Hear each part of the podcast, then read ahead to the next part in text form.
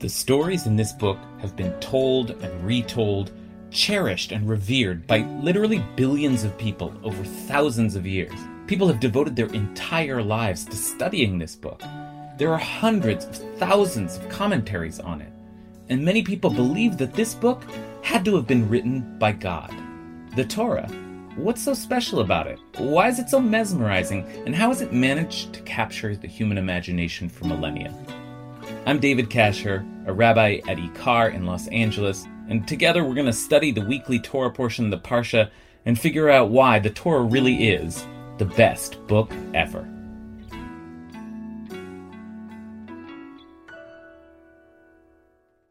In the beginning. That's where we are. We're in the beginning of the Torah. The Torah begins with those words, famously, in the beginning. And we're also at the beginning of the cycle of reading through the entire Torah, the yearly cycle, where we look at one reading a week, that's called the Parsha, and through the year we read the entire Torah. And this first reading, this in the beginning reading, is Bereshit. It's called Bereshit. And the big story in Bereshit is the Garden of Eden. The famous story, classic, right? You probably know some of the basics. There's a woman, there's a man, there's a snake, and the snake tempts them to eat some fruit, some forbidden fruit. Now, this story has such prominence in our culture, in part due to, Christianity, that we have certain associations. We associate it with sin, the fall of man, the great sin. And also, I think, we know of certain interpretations that suggest that the sin in question was sexual. That really what the forbidden fruit was, the thing that they weren't supposed to taste and that they tasted, was sexuality. And that was the fall. And that's why man is so sinful. So those are some, I think, classic associations out there. Now, in the Jewish tradition, would we say that is true, that this is a story of sin and sex?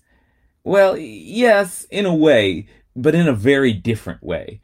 And in order to unlock the story in the Jewish tradition, we're going to need to pay attention to two things.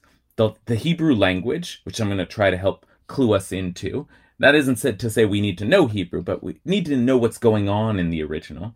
And we need help from the commentators. There's a tradition of commentators who have been analyzing this story throughout the century, and we're going to look at one of the most famous of those commentators today. So I want to just start moments before these two new human beings ate the forbidden fruit, when they've just been created, and they're standing there, and the Torah tells us, this is at the end of chapter 2 of Genesis. The Torah says, "Vayu shnehem arumim, ha'adam v'ishto v'lo yitbosheshu."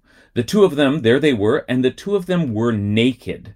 Pay attention to that word, arumim. They were naked, Adam and his wife, and they felt no shame. Okay, so that's an interesting reflection for the Torah to be making so early on, thinking about bodies and shame and why you might feel shame, but they didn't feel shame. But I asked you to pay a special attention to the word for naked. Arum is the word. Okay, so they're standing there, arum. They're standing there naked. Now, that's the last line in chapter 2. Now, take a look at the first line in chapter 3. This is the very next line in the Torah. Okay? V'hanachash haya arum mikol chayat hasadeh asher asa Hashem Elokim. Now, the snake was the shrewdest of all the wild beasts that the eternal God had made. Okay? All of a sudden, we're talking about this snake, and the first thing we know about the snake is that the snake was shrewd, clever, full of guile. But what is the word that we use to describe this trickster? The word for shrewd? It's arum. Now, that, if you've been listening, is the same word that means naked in the last sentence. The two of them were arum, naked, and all of a sudden, new story, the snake comes along, and the snake was arum, shrewd. Okay, so there's some connection there.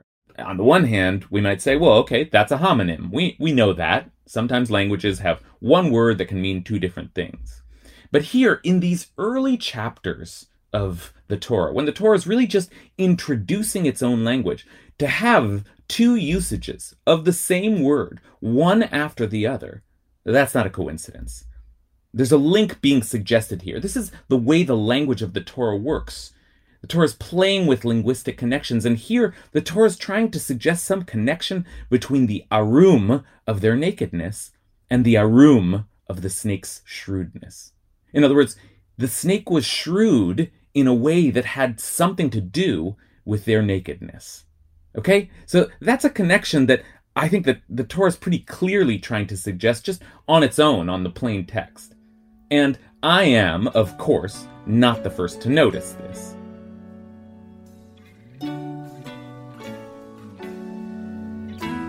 I learned over time to appreciate the richness of the Torah's language from the classical commentators.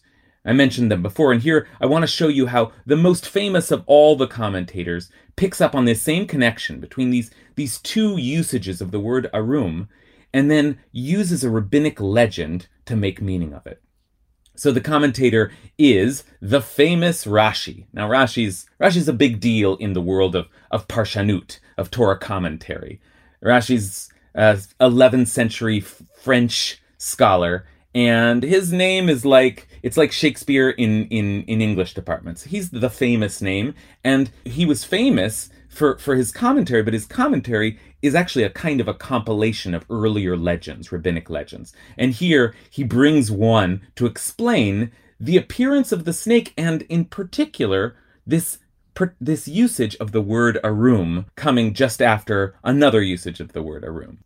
This, he says, is to teach you that what motivated the snake to pounce upon them is that ra'a otam arumim, he saw them naked, va'oskim b'tashmish le'ein kol v'nitavala, and he saw them coupling, having sex, out there in front of everyone. I guess that's the way they did it back in the garden. And the snake felt desire for Eve, nitavala. So that's the explanation for the snake's entrance into the scene. Just after hearing that Adam and Eve were naked, that they were arum. So the linguistic connection is the clue. What is it that the snake suddenly sees and wants to get involved in? He was fixated on their nakedness, says this rabbinic story. He desired it. Maybe he felt left out, and that was what motivated him to get crafty, to get shrewd about it. Okay, so now we're imagining big, lusty reptiles coveting human women. This is actually, if you go back in these rabbinic legends, it's called midrash. You'll see that there are stories of how the snake was as tall as a person, taller, stood up on its hind legs, because remember, the snake only gets cursed later with having to go around on its belly. Just wild stuff. You have this sort of like, reptile monster creature coming along wanting to sleep with Eve because he's jealous that Eve's having sex with Adam right out there in the public square. But here's what's really important about it. We are talking about sex. The rabbinic interpretation of this story sees sex and sexuality in the tale, but now it's an entirely different framing of that tale. Because it isn't Adam and Eve all naked and innocent. They're these non-sexual beings who become corrupted with the knowledge of sex. No, in this image, they're already sexual. And they are innocent, but what's innocent about them is that they feel no shame around their sexuality, around their bodies. They were sexual pre-shame. That's then what the snake lured them into. That fruit of knowledge, because remember, it's the tree of knowledge of good and bad, is the knowledge that there is good and bad kinds of sexual experiences. Sex can be beautiful and joyous and free, but it can also be dangerous and exploitative and full of deceit. And the snake represents the forces in sex that one has to be careful about. Jealousy and objectification, predatory sex, manipulation. And the snake gets in the way of Adam and Eve and inserts this poisonous element, this venom, into their sexuality. And that's why when they eat the fruit and they get that knowledge, the first thing the Torah says that happens is v'tipakachna einei shnehem v'yedu ki arumim hem. Then the eyes of both of them were opened, and suddenly they knew that they were naked. That same word again. And they sewed together fig leaves, and they made themselves loincloths. So again, they see their nakedness, but they had been naked before, but now they have knowledge of their nakedness. Now they know that there's something about their nakedness that has some potential for shame, that is vulnerable, that others are looking at, that they have to protect. They suddenly become aware of their bodies and aware of their sexuality, self-aware and ashamed, embarrassed. You know, it's awkward. They cover themselves. So this is a tragedy. And now they're going to have to deal with all the questions that we all have to deal with when we lose our innocence around our bodies and our desires. And we begin to wonder, how do I relate to my sexuality? And who do I feel safe sharing it with? Sex becomes this complicated, perilous thing. And even as it continues to define our humanity, we begin to hide parts of it from the world. And that, I think the Torah is saying, is a tragedy. It's a tragedy, but it's a common human tragedy. It's a tragedy that everybody goes through sometime after puberty, trying to come to terms with the dark and the light, the good and the evil in sexuality.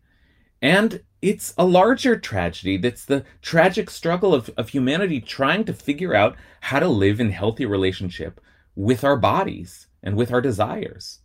And I don't think we've done that yet.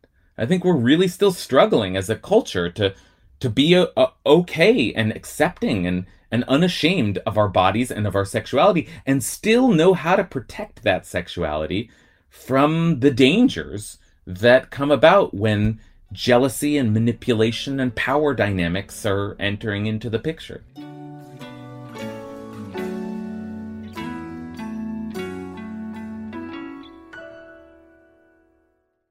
So that also, I think, helps explain how this story has a God hovering over it who doesn't want them to eat from the fruit. Right? Like, what is God doing in this story? I always wondered. God puts the fruit there and then punishes them for eating it. But really, God is like the parent in this story, and just like the parents want their kids on some level to stay innocent and unashamed forever, and certainly of their bodies. So God here represents that thing that parents want for their kids and that thing we kind of want for ourselves, which is that sex could just be joyous and uncomplicated. But once we eat the fruit and we realize how complicated sex can be, that's it. We can't go back.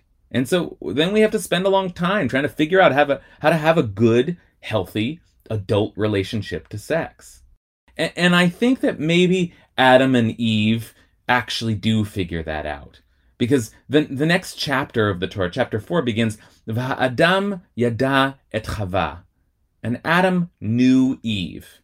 Now, knew biblically, right? A lot of people know that to know in the Torah is a euphemism for sex. So Adam had sex with Eve, but Adam knew her is the language that the Torah uses. It means to say that sex, it has to be a kind of knowledge of someone. And so being sexually intimate with someone involves knowing them on a deep level. That's what sex is supposed to be. So the story of the Garden of Eden is really, it's like a coming of age story. It's like about the coming of age that every individual human being has to go through, of discovering their bodies, their sexuality, what it means to live in their body and in their sexuality in the world. And also it's a story of the coming of age of humanity. I'm not sure we fully awakened to that, if we fully matured as a culture around sexuality. And it's going to take many years for most people to figure out their relationship to their own sexuality. And so it will take humanity many, many, many years to figure out a healthy relationship to sexuality. But I think the Torah wants us to do that. I think the Torah is encouraging us to do that when it reminds us that the way it originally was is that we were naked and unashamed. So the Torah is exploring this here. It's not a simple morality tale with a simple lesson. Sex is bad.